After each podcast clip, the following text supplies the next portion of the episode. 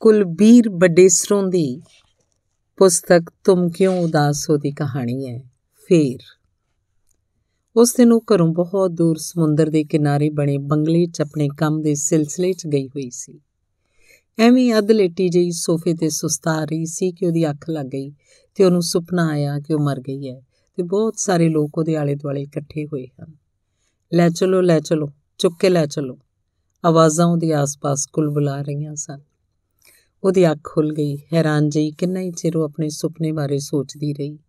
ਫਿਕਰਮੰਦ ਵੀ ਹੋ ਗਈ ਸੀ, ਕਿਉਂਕਿ ਅਕਸਰ ਉਸ ਨਾਲ ਇਹ ਹੁੰਦਾ ਹੈ ਕਿ ਜੋ ਸੁਪਨਾ ਉਹ ਵੇਖਦੀ ਹੈ, ਉਸ ਨਾਲ ਮਿਲਦੀਆਂ ਜੁਲਦੀਆਂ ਘਟਨਾਵਾਂ ਜਾਂ ਕਈ ਵਾਰ ਇਨ ਬਿਨ ਵੀ ਸੱਚ ਹੋ ਜਾਂਦਾ ਹੈ। ਕਾਫੀ ਦੇਰ ਸੁਪਨੇ ਬਾਰੇ ਸੋਚਦੇ ਰਹਿਣ ਮਗਰੋਂ ਉਹ ਕਈ ਸੁਪਨਾ ਭੁੱਲ ਗਈ ਤੇ ਆਪਣੇ ਕੰਮ 'ਚ ਰੁੱਝ ਗਈ। ਦੋ ਤਿੰਨ ਦਿਨਾਂ ਬਾਅਦ ਸ਼ਨੀਵਾਰ ਸੀ ਤੇ ਉਹਨੂੰ ਛੁੱਟੀ ਸੀ। ਪਰ ਇਸ ਤਰ੍ਹਾਂ ਹੁੰਦਾ ਹੈ ਨਾ ਬਹੁਤ ਵਾਰ ਕਿ ਬਿਨਾਂ ਕਿਸੇ ਵਜ੍ਹਾ ਤੋਂ ਤੁਸੀਂ ਲੋ ਫੀਲ ਕਰਦੇ ਹੋ। ਉਹ ਇੰਜੀ ਫੀਲ ਕਰ ਰਹੀ ਸੀ ਸਵੇਰ ਦੀ। ਪਰ ਜ਼ਿੰਦਗੀ ਦੇ ਕੰਮਕਾਰ ਤਾਂ ਕਰਨੇ ਹੀ ਹੋਏ ਨਾ। ਸੋ ਸਵੇਰ ਦੀ ਅਖਬਾਰ ਖਤਮ ਕਰਕੇ ਨਹਾ ਧੋ ਕੇ, ਚਾਹ ਪਾਣੀ ਪੀ ਕੇ ਉਹ ਤਿਆਰ ਹੋ ਗਈ।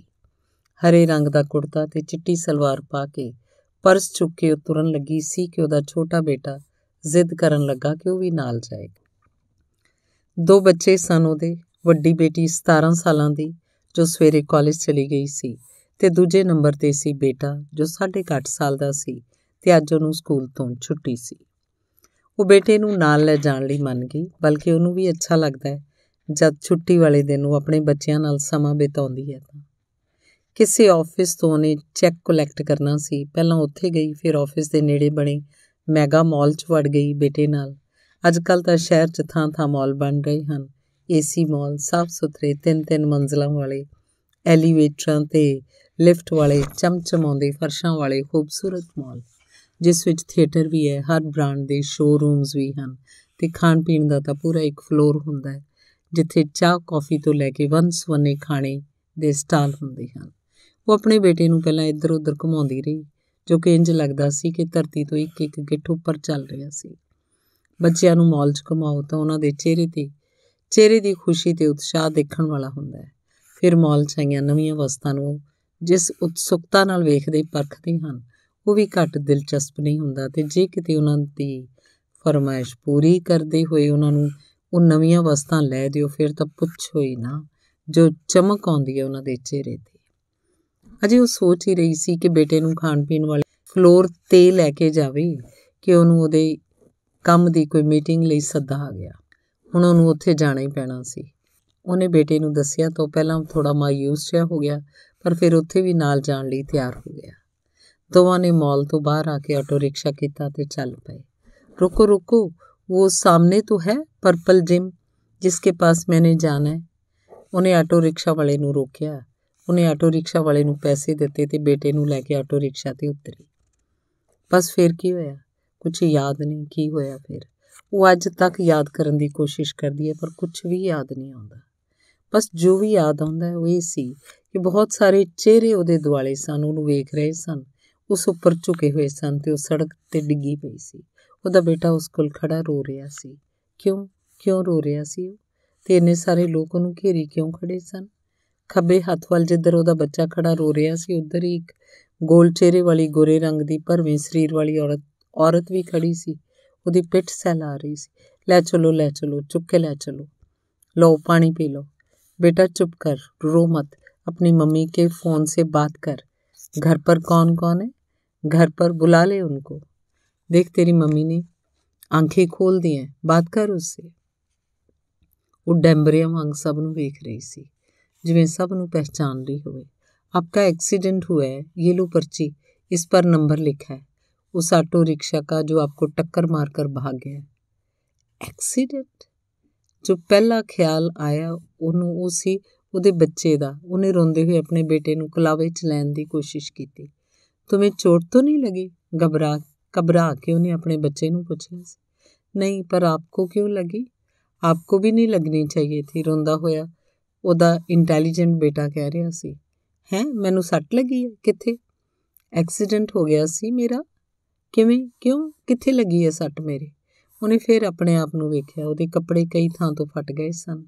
ਪੈਰ 'ਚੋਂ ਖੂਨ ਵਗ ਰਿਹਾ ਸੀ, ਸਿਰ 'ਚ ਸਾਂਸਾਂ ਹੋ ਰਹੀ ਸੀ। ਠੀਕ ਤਰ੍ਹਾਂ ਕੁਝ ਯਾਦ ਨਹੀਂ ਸੀ ਆ ਰਿਹਾ। ਛੋਟਾ ਜਿਹਾ ਉਹਦਾ ਬੇਟਾ ਆਪਣੀ ਦੀਦੀ ਨੂੰ ਫੋਨ ਕਰ ਰਿਹਾ ਸੀ। ਮੰਮੀ ਦਾ ਐਕਸੀਡੈਂਟ ਹੋ ਗਿਆ। ਤੇਰੀ ਦੀਦੀ ਕਿੱਥੇ ਗਈ ਹੈ ਉਹਨੇ ਬੇਟੇ ਨੂੰ ਪੁੱਛਿਆ। ਉਹ ਭੁੱਲ ਚੁੱਕੀ ਸੀ ਕਿ ਉਹਦੀ ਬੇਟੀ ਸਵੇਰੇ ਕਾਲਜ ਗਈ ਸੀ। ਚਲੋ ਬਹਿਨ ਜੀ, ਆਪਕੋ ਹਸਪੀਟਲ ਲੈ ਚਲਤੇ ਹੈ। ਉਸ ਗੋਰੀ ਜੀ ਔਰਤ ਨੇ ਉਹਦਾ ਹੱਥ ਫੜ ਕੇ ਕਿਹਾ, ਮੈਂ ਤੁਹਾਨੂੰ ਜਾਣਦੀ ਹਾਂ।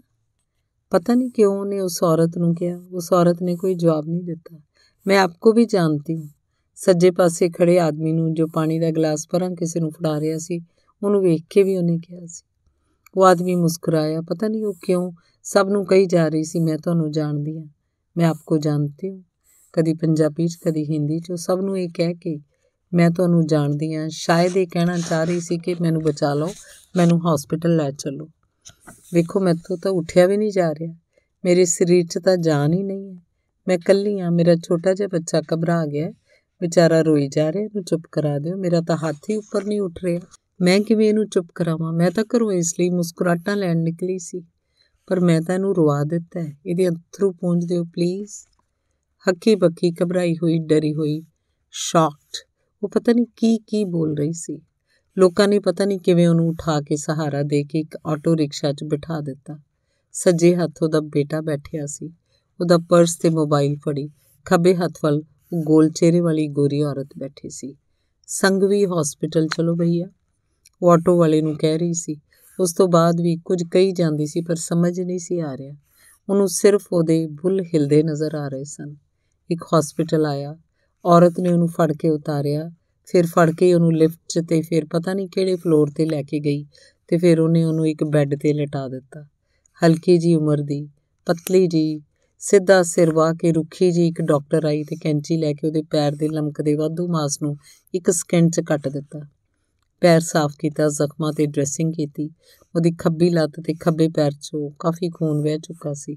ਮੱਥੇ ਤੇ ਖੱਬੇ ਪਾਸੇ ਵੀ ਜ਼ਖਮ ਸੀ ਤੇ ਸਿਰ ਤੇ ਇੱਕ ਗੁੰਮੜੂ ਜਿਹਾ ਵੀ ਬਣ ਚੁੱਕਾ ਸੀ ਪੱਟੀਆਂ ਕਰਦੀ ਕਰਦੀ ਉਹ ਸਵਾਲ ਵੀ ਪੁੱਛਦੀ ਜਾ ਰਹੀ ਸੀ ਆਪਕਾ ਨਾਮ क्या करते हो कहाँ रहते हो कहाँ जा रहे थे कहाँ से आ रहे थे जहाँ पर एक्सीडेंट हुआ वहाँ कांच तो नहीं था याद नहीं उन्हें जवाब देता एक्सीडेंट कैसे हुआ पता नहीं उन्हें क्या आपको पता है ये कौन सी जगह है हाँ उन्हें क्या आपके पति क्या करते हैं वो कहाँ है ਉਹਨੇ ਯਾਦ ਕਰਕੇ ਦੱਸਿਆ ਕਿ ਉਹਦੇ ਪਤੀ ਕਿਹੜੀ ਕੰਪਨੀ 'ਚ ਕੰਮ ਕਰਦੇ ਨੇ ਤੇ ਅੱਜਕੱਲ ਦੇਸ਼ ਤੋਂ ਬਾਹਰ ਗਏ ਨੇ ਕੰਪਨੀ ਦੇ ਕੰਮ ਤੋਂ आज की रात हम आपको हॉस्पिटल में ही रखेंगे ऑब्जर्व करेंगे सर में चोट लगी है तो ऑब्जर्व करना ज़रूरी है ਉਦੋਂ ਤੱਕ ਉਹਦੀ ਬੇਟੀ ਤੇ ਉਹਦੀ ਫਰੈਂਡ ਵੀ ਆ ਚੁੱਕੀਆਂ ਸਨ बेटी बहुत घबराई हुई सी नहीं मैं घर जाऊंगी अगर कुछ हुआ तो वापस हॉस्पिटल आ जाऊंगी हॉस्पिटल तो 24 घंटे खुला रहता है ਐਜ਼ ਯੂ ਵਿਸ਼ ਉਹ ਔਰਤ ਜੋ ਉਹਨੂੰ ਹਸਪੀਟਲ ਲੈ ਕੇ ਆਈ ਸੀ, ਉਹਦੀ ਬੇਟੀ ਨੂੰ ਮਿਲ ਕੇ ਚਲੀ ਗਈ। ਉਹਦੀ ਬੇਟੀ ਨੇ ਕਾਊਂਟਰ ਤੇ ਬਿੱਲ ਪੇ ਕਰ ਦਿੱਤਾ ਤੇ ਹੁਣ ਉਹ ਤੇ ਉਹਦੀ ਸਹੇਲੀ ਤੇ ਉਹਦਾ ਛੋਟਾ ਬੱਚਾ ਸਭ ਉਹਨੂੰ ਫੜ ਕੇ ਲਿਫਟ ਰਾਹੀਂ ਹੇਠਾਂ ਲੈ ਗਏ ਤੇ ਟੈਕਸੀ ਕਰਕੇ ਘਰ ਲੈ ਆਏ। ਸਿੱਧੀ ਸਪਾਟ ਪੱਟੀਆਂ ਨਾਲ ਵੱਜੀ ਉਹ ਬੈੱਡ ਤੇ ਪਈ ਸੀ। ਇੱਕਦਮ ਹੈਰਾਨ, ਪਰੇਸ਼ਾਨ, ਇਹ ਕੀ ਹੋ ਗਿਆ ਸੀ? ਬਾਰ-ਬਾਰ ਇਹ ਸਵਾਲ ਉਹਦੇ ਮਨ 'ਚ ਖੌਰੂ ਪਾ ਰਿਹਾ ਸੀ। ਸਾਰੇ ਸਰੀਰ 'ਚ ਤੇਜ਼ ਤਕਲੀਫ ਹੋ ਰਹੀ ਸੀ, ਦਰਦ ਦੀ ਤਕਲੀਫ, ਸਿਰ 'ਚ ਵੀ ਤੇਜ਼ ਦਰਦ ਹੋ ਰਿਹਾ ਸੀ। ਇੰਜੈਕਸ਼ਨਾਂ ਦਾ ਅਸਰ ਸ਼ਾਇਦ ਘੱਟ ਹੋ ਰਿਹਾ ਸੀ, ਤਾਂ ਹੀ ਹੁਣ ਉਹ ਦਰਦ ਨਾਲ ਤੜਪਣ ਲੱਗ ਪਈ ਸੀ। ਅਜੀਬ ਬੇਚੈਨੀ ਹੋਣ ਲੱਗ ਪਈ ਸੀ। ਬੈੱਡ ਤੇ ਪਈ ਨਹੀਂ, ਉਹਨੇ ਆਪਣੀ ਸਹੇਲੀ ਨੂੰ ਫੋਨ ਕੀਤਾ ਤੇ ਦੱਸਿਆ ਕਿ ਅੱਜ ਕੀ ਹੋਇਆ ਹੈ। ਠੀਕ ਤਰ੍ਹਾਂ ਯਾਦ ਨਹੀਂ ਹੈ। ਸਭ ਕਿਵੇਂ ਹੋਇਆ? ਪਰ ਇਸ ਵੇਲੇ ਉਹਦਾ ਦਰਦ ਨਾਲ ਬੁਰਾ ਹਾਲ ਹੈ। ਦਹਿਸ਼ਤ ਦੀ ਮਾਰੀ ਉਹ ਹਸਪੀਟਲ ਨਹੀਂ ਰੁਕੀ ਸੀ। ਪਰ ਹੁਣ ਹੋਰ ਵੀ ਡਰ ਲੱਗ ਰਿਹਾ। ਸਹੇਲੀ ਨੇ ਹੌਸਲਾ ਦਿੱਤਾ ਕਿ ਘਬਰਾ ਨਾ, ਮੈਂ ਆਪਣਾ ਫੈਮਿਲੀ ਡਾਕਟਰ ਭੇਜਦੀ ਹਾਂ, ਬਹੁਤ ਸਿਆਣਾ ਡਾਕਟਰ ਹੈ, ਸਭ ਚੈੱਕ ਕਰ ਲਏਗਾ ਤੇ ਲੋੜ ਪਈ ਤਾਂ ਇੰਜੈਕਸ਼ਨ ਦੇ ਦੇਗਾ ਮੈਂ ਸਵੇਰੇ ਆਵਾਂਗੀ। ਡਾਕਟਰ ਆਇਆ, ਉਹਨੇ ਠੀਕ ਤਰ੍ਹਾਂ ਚੈੱਕਅਪ ਕੀਤਾ, ਦਵਾਈਆਂ ਹੋਰ ਵੀ ਲਿਖ ਕੇ ਦੇ ਦਿੱਤੀਆਂ।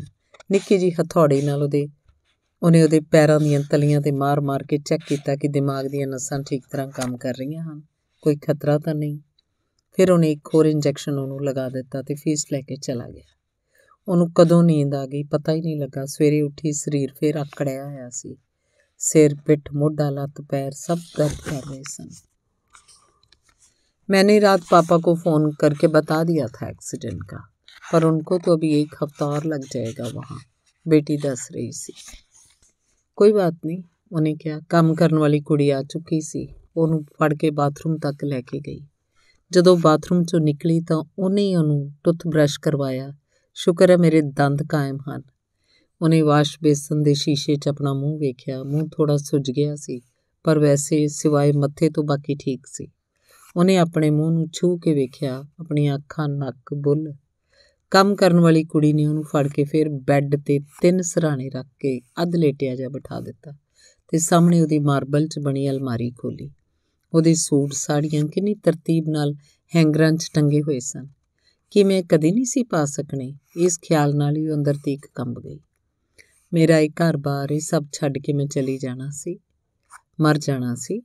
ਉਦੋਂ ਜਦੋਂ ਮੈਂ ਆਟੋ ਰਿਕਸ਼ਾ 'ਚ ਉਤਰੀ, ਪਰਪਲ ਜਿਮ ਦੇ ਸਾਹਮਣੇ, ਕੀ ਹੋਇਆ ਸੀ ਫਿਰ? ਕੀ ਕੀ? ਕੁਝ ਵੀ ਤਾਂ ਯਾਦ ਨਹੀਂ ਆ ਰਿਹਾ। ਕਿਵੇਂ ਕੋਈ ਹੋਰ ਆਟੋ ਰਿਕਸ਼ਾ ਵਾਲਾ ਮੈਨੂੰ ਟੱਕਰ ਮਾਰ ਕੇ ਵਿੱਚ ਸੜਕ ਦੇ ਸੁੱਟ ਕੇ ਚਲਾ ਗਿਆ? ਕਿ ਮੈਂ ਚੀਖੀ ਹੋਵਾਂਗੀ? ਸ਼ਾਇਦ ਮੈਂ ਬੇਹੋਸ਼ ਹੋ ਗਈ ਸੀ ਅੱਛਾ ਇੰਜ ਬੇਹੋਸ਼ ਹੋ ਜਾਂਦਾ ਆਦਮੀ ਫਿਰ ਹੋਸ਼ ਆਉਂਦਾ ਤਾਂ ਕੁਝ ਯਾਦ ਨਹੀਂ ਆਉਂਦਾ ਲਾਈਏ ਮੈਂ ਆਪਕੇ ਕੱਪੜੇ ਬਦਲ ਲੂੰ फिर नाश्ता कर लीजिएगा फिर दवाई खानी है थोड़ा स्पंज भी कर देती हूँ आप ਕੰਮ ਵਾਲੀ ਕਹਿ ਰਹੀ ਸੀ ਨਾਸ਼ਤਾ ਕਰਕੇ ਦਵਾਈ ਖਾਧੀ ਕਿ ਪਤੀ ਦਾ ਅਮਰੀਕਾ ਤੋਂ ਫੋਨ ਆ ਗਿਆ ਉਹਨੇ ਦੱਸਣਾ ਸ਼ੁਰੂ ਕੀਤਾ ਕਿਵੇਂ ਹੋਇਆ ਸੀ ਕੱਲ ਐਕਸੀਡੈਂਟ ਪਰ ਉਹਨੇ ਸੁਣਿਆ ਹੀ ਨਹੀਂ ਕਿਹਾ ਹਾਂ ਮੈਨੂੰ ਬੇਟੀ ਨੇ ਦੱਸ ਦਿੱਤਾ ਸੀ ਸਭ ਫਿਰ ਇਨਸਟਰਕਸ਼ਨਸ ਦੇਣੀਆਂ ਸ਼ੁਰੂ ਕਰ ਦਿੱਤੀਆਂ ਕਿ ਹੁਣ ਉਹ ਸਭ ਕੰਮ ਬੰਦ ਕਰਕੇ ਆਰਾਮ ਕਰੇ, ਠੀਕ ਹੈ? ਤੇ ਫੋਨ ਬੰਦ ਹੋ ਗਿਆ। ਇਹ ਕਿਉਂ? ਹਰ ਫੋਨ ਜੋ ਵੀ ਆਉਂਦਾ ਸੀ, ਜਿਹਦਾ ਵੀ ਆਉਂਦਾ ਸੀ ਇੰਜੀ ਹਦਾਇਤਾਂ ਦੇ ਕੇ ਆਪਣੀਆਂ ਸਟੋਰੀਆਂ ਸੁਣਾ ਕੇ ਬੰਦ ਹੋ ਜਾਂਦਾ ਸੀ। ਯਾਨੀ ਉਹਦੀਆਂ ਸਹੇਲੀਆਂ, ਰਿਸ਼ਤੇਦਾਰਾਂ ਆਂਢ ਗੁਆਂਢ ਕੁਲੀਗ ਜਾਣ ਪਛਾਣ ਵਾਲੇ ਸਭ ਉਹਦੀ ਅੱਧੀ ਗੱਲ ਸੁਣ ਕੇ ਆਪਣੀ ਗੱਲ ਸ਼ੁਰੂ ਕਰ ਦਿੰਦੇ ਸੀ ਕਿ ਉਹਨਾਂ ਨਾਲ ਵੀ ਇੱਕ ਵਾਰੀ ਕਿਵੇਂ ਹੋਇਆ ਸੀ ਐਕਸੀਡੈਂਟ ਪਰ ਉਸ ਨਾਲ ਜੋ ਹੋਇਆ ਸੀ, ਅੱਖ ਦੀ ਫੋਰ 'ਚ ਹੋਇਆ। ਅਚਾਨਕ ਉਹ ਕੰਬਦੀ ਹੋਈ ਘੜੀ, ਉਹ ਬੇਬਸੀ, ਉਹਦਾ ਬੁਖਲਾਉਣਾ, ਘਬਰਾਉਣਾ, ਰੋਣਾ ਤੇ ਇਨਡਾਇਰੈਕਟਲੀ ਸਭ ਅੱਗੇ ਗਿੜਗੜਾਉਣਾ ਕਿ ਮੈਨੂੰ ਹਸਪੀਟਲ ਲੈ ਚਲੋ। ਉਹ ਚੰਬੇ ਦੀਆਂ ਘੜੀਆਂ, ਉਹ ਤਕਲੀਫ, ਉਹ ਟੀਸ, ਉਹ ਸਭ ਉਹ ਕਿਸੇ ਨੂੰ ਦੱਸਣਾ ਚਾਹੁੰਦੀ ਸੀ। ਬਲਕਿ ਐਕਸੀਡੈਂਟ ਤੋਂ 3 ਦਿਨ ਪਹਿਲਾਂ ਆਇਆ ਸੁਪਨਾ ਕਿ ਉਹ ਮਰ ਗਈ ਹੈ। ਉਹ ਦੱਸਣਾ ਚਾਹੁੰਦੀ ਸੀ ਕਿ ਕਿਸੇ ਨੂੰ ਕਿ ਵੇਖੋ ਮੈਂ ਤਾਂ ਮਰ ਜਾਣਾ ਸੀ। ਜਾਂ ਕਿ ਮੈਂ ਸੱਚਮੁੱਚ ਮਰ ਜਾਣਾ ਸੀ? ਜਾਂ ਜੇ ਮੈਂ ਨਹੀਂ ਮਰੀ ਤਾਂ ਇਹਦਾ ਕੀ ਮਤਲਬ ਹੈ? ਇਹ ਸਭ ਜੋ ਹੋਇਆ ਉਹ ਐਕਸੀਡੈਂਟ ਫਿਰ ਉਸ ਤੋਂ ਬਾਅਦ ਦੀ ਤਕਲੀਫ, ਸਰੀਰਕ ਤਕਲੀਫ ਤੇ ਮਨ ਦੀ ਤਕਲੀਫ, ਉਦਾਸੀ ਜੋ ਰੋਜ਼ ਉਹਦੇ ਅੰਦਰ ਘੁਣ ਵਾਂਗ ਉਹਨੂੰ ਖਾ ਰਹੀ ਹੈ, ਭਰ ਰਹੀ ਹੈ ਸਭ ਨੂੰ ਕੋਈ ਸੁਣ ਲਵੇ ਤੇ ਪਹੁੰਚ ਕੇ ਪਰਾਂ ਸੁੱਟ ਦੇਵੇ। ਪਰ ਹਰ ਵਾਰ ਜਦ ਵੀ ਉਹ ਕਿਸੇ ਨੂੰ ਸੁਣਾਉਣ ਲੱਗਦੀ, ਸੁਣਨ ਵਾਲਾ ਅੱਧੀ ਗੱਲ ਸੁਣ ਕੇ ਆਪਣੀ ਗੱਲ ਦੱਸਣ ਲੱਗ ਜਾਂਦਾ। ਹਾਂ, ਲੈ ਭਾਈ, ਮੇਰੇ ਵੀ ਸੱਟ ਲੱਗੀ ਸੀ। ਮੈਂ ਤਾਂ 2 ਮਹੀਨੇ ਮੰਜੇ ਤੋਂ ਨਹੀਂ ਸੀ ਉੱਠੀ। ਮੈਂ ਛੱਤ ਤੇ ਕੱਪੜੇ ਸੁੱਕਣੇ ਬਾਹਰ ਹੀ ਸੀ। ਇੱਕ ਇੱਟ ਤੋਂ ਪੈਰ ਉਖੜ ਗਿਆ, ਮੈਂ ਚਫਾਲ ਵਿਹੜੇ 'ਚ ਜਾ ਡਿੱਗੀ ਮੈਂ ਮੋਟਰਸਾਈਕਲ ਪਿੱਛੇ ਬੈਠੀ ਸੀ, ਬ੍ਰੇਕਰ ਤੇ ਮੋਟਰਸਾਈਕਲ ਉਛਲਿਆ ਮੇਰੀ ਹੱਥ ਸੋਨੂ ਸੀ, ਥੈਲਾ ਸੀ, ਮੈਂ ਬੈਲੈਂਸ ਗਵਾ ਬੈਠੀ, ਸੜਕ ਵਿੱਚ ਘਾਟ ਡਿੱਗ ਪਈ। ਸ਼ੁਕਰ ਹੈ ਮੇਰਾ ਸੋਨੂ ਬੰਦ ਬਾਜ਼ੀਆਂ ਲਾਉਂਦਾ, ਸੜਕ ਕਿਨਾਰੇ ਡਿੱਗਾ ਤੇ ਉਹਨੂੰ ਬਹੁਤੀ ਸੱਟ ਨਹੀਂ ਲੱਗੀ, ਪਰ ਮੇਰੀ ਤਾਂ ਬਾਹ ਟੁੱਟ ਗਈ ਸੀ, ਅਜੇ ਤੱਕ ਨਿਸ਼ਾਨ ਆ ਬਾਹ ਤੇ। ਪਿੰਡੋਂ ਆਏ ਫੋਨ ਤੇ ਕੋਈ ਦੱਸ ਰਹੀ ਸੀ। ਇੱਕ ਹੋਰ ਦੋਸਤ ਨੂੰ ਦੱਸਣ ਲੱਗੀ ਤਾਂ ਉਹਨੇ ਆਪਣਾ ਹਾਦਸਾ ਜੋ ਉਸ ਨਾਲ ਤਾਜ਼ਾ-ਤਾਜ਼ਾ ਵਾਪਰਿਆ ਸੀ, ਦੱਸਣਾ ਸ਼ੁਰੂ ਕਰ ਦਿੱਤਾ। ਉਹਦੀ ਗੱਲ ਤਾਂ ਵਿੱਚ ਹੀ ਰਹਿ ਗਈ। ਇੱਕ ਵੇਰ ਨਹੀਂ, ਹਰ ਵੇਰ। ਖੋਰੇ 20 ਵੇਰ ਹੋਇਆ ਕਿ ਉਹ ਦੱਸਣਾ ਸ਼ੁਰੂ ਕਰਦੀ ਤੇ ਸੁਣਨ ਵਾਲਾ ਆਪਣੀ ਗੱਲ ਗੱਲ। ਨਹੀਂ ਤਾਂ ਆਪਣੇ ਪਿੰਡ ਮਹੱਲੇ ਰਿਸ਼ਤੇਦਾਰ ਜਾਂ ਅਖਬਾਰ 'ਚ ਪੜੀ ਘਟਨਾ ਹੀ ਸੁਣਾਉਣੀ ਸ਼ੁਰੂ ਕਰ ਦਿੰਦਾ। ਉਹ ਚੁੱਪ ਕਰ ਜਾਂਦੀ। ਸੋਚਦੀ ਅਸਲ 'ਚ ਉਹਦਾ ਵੇਖਣ 'ਚ ਸਭ ਠੀਕ ਹੈ। ਨਾ ਮੱਥਾ ਮੂੰਹ, ਅੱਖਾਂ, ਦੰਦ, ਹੱਥ, ਪੈਰ, ਸਰੀਰ, ਕੋਈ ਅੰਗ ਟੁੱਟ ਕੇ ਡਿੱਗ ਜਾਂਦਾ, ਤਾਂ ਸ਼ਾਇਦ ਸੁਣਨ ਵਾਲਾ ਧਿਆਨ ਨਾਲ ਗੱਲ ਸੁਣਦਾ। ਪਰ ਉਹ ਕਿਵੇਂ ਦੱਸੇ ਸਭ ਨੂੰ ਕਿ ਬਾਹਰੋਂ ਨਹੀਂ, ਅੰਦਰੋਂ ਟੁੱਟ ਰਹੀ ਹੈ। ਉਹ ਇਸ ਗੱਲ ਤੇ ਹੈਰਾਨ ਹੈ ਕਿ ਅਚਾਨਕ ਉਸ ਨਾਲ ਕੀ ਹੋਇਆ। ਕਿਵੇਂ ਉਹ ਇੱਕ ਅਜਨਬੀ ਸੜਕ ਤੇ ਅਜਨਬੀ ਲੋਕਾਂ 'ਚ ਕਿਸੇ ਤੇਜ਼ ਰਫ਼ਤਾਰ ਵਹੀਕਲ ਵੱਲੋਂ ਧੱਕ ਕੇ ਚਫਾਲ ਮੁੱਦੇ ਮੂੰਹ ਸੁੱਟ ਦਿੱਤੀ ਗਈ ਤੇ ਇੰਨੀ ਬੁਰੀ ਤਰ੍ਹਾਂ ਕਿ ਹੋਸ਼ੋ ਹਵਾਸ ਗਵਾ ਬੈਠੀ। ਛੋਟਾ ਜਿਹਾ ਉਹਦਾ ਬੱਚਾ ਕਿਵੇਂ ਬੇਬਸ ਹੋ ਕੇ ਜ਼ਾਰੋ-ਜ਼ਾਰ ਰੋ ਰਿਹਾ ਸੀ। ਕਿਵੇਂ ਜਦੋਂ ਹੋਸ਼ ਚਾਈ ਤਾਂ ਕੁਝ ਦੇਰ ਲਈ ਕਿਸੇ ਨੂੰ ਪਛਾਣ ਨਹੀਂ ਸੀ ਰਹੀ। ਪਾਣੀ ਦਾ ਘੁੱਟ ਮੂੰਹ ਨੂੰ ਲਾਉਂਦੀ ਪਰ ਘੁੱਟ ਭਰਿਆ ਨਹੀਂ ਸੀ ਜਾਂਦਾ। ਅੱਖਾਂ ਖੋਲਦੀ ਸੀ ਪਰ ਅੱਖਾਂ ਖੁੱਲ ਨਹੀਂ ਸੀ ਰਹੀਆਂ। ਉਹ ਦੱਸਣਾ ਚਾਹੁੰਦੀ ਸੀ ਕਿ ਕਿਵੇਂ ਮਹਿਸੂਸ ਹੁੰਦਾ ਜਦ ਬੰਦੇ ਨੂੰ ਇਹ ਯਾਦ ਹੀ ਨਾ ਆਵੇ ਕਿ ਉਹ ਕੌਣ ਹੈ, ਕਿੱਥੋਂ ਆਇਆ ਹੈ, ਕਿੱਥੇ ਜਾਣਾ ਹੈ ਤੇ ਜਦ ਡਰ ਭਰ ਹੋਇਆ ਲੋਕਾਂ ਦੇ ਮੂੰਹਾਂ ਵੱਲ ਵੇਖੀ ਜਾਵੇ। ਫਿਰ ਜਦ ਉਹਨੂੰ ਪਤਾ ਲੱਗੇ ਕਿ ਉਸ ਨਾਲ ਕੋਈ ਹਾਦਸਾ ਹੋਇਆ ਤਾਂ ਸ਼ਰਮਿੰਦਗੀ ਜੀ ਮਹਿਸੂਸ ਕਰੇ। ਐਵੇਂ ਜਿਵੇਂ ਕੱਚਾ ਜਿਹਾ ਹੋ ਜਾਂਦਾ ਕੋਈ, ਜਦੋਂ ਸ਼ੌਕਡ ਜਿਹਾ ਹੋ ਜਾਵੇ ਕੋਈ ਕਿ ਇਹ ਕੀ ਹੋ ਗਿਆ? ਜਦੋਂ ਪਤਾ ਲੱਗੇ ਕਿ ਉਹ ਤਾਂ ਮੌਤ ਨੂੰ ਛੂ ਕੇ ਮੁੜਿਆ। ਮੌਤ ਸੋਚ ਕੇ ਕੰਬਾ ਛਿੜ ਜਾਂਦਾ ਹੈ ਜਿਸਮ 'ਚ। ਫਿਰ ਘਰ ਆ ਕੇ ਬੈੱਡ ਤੇ ਲੇਟ ਕੇ ਆਪਣੇ ਘਰ ਨੂੰ ਨਿਹਾਰ ਕੇ ਬਾਰ-ਬਾਰ ਇਹ ਖਿਆਲ ਆਉਣਾ ਕਿ ਅੱਛਾ ਮੈਂ ਮਰ ਜਾਣਾ ਸੀ। ਮੈਂ? ਮੌਤ ਯਾਦ ਕਿੱਥੇ ਰਹਿੰਦੀ ਹੈ ਕਿਸੇ ਨੂੰ?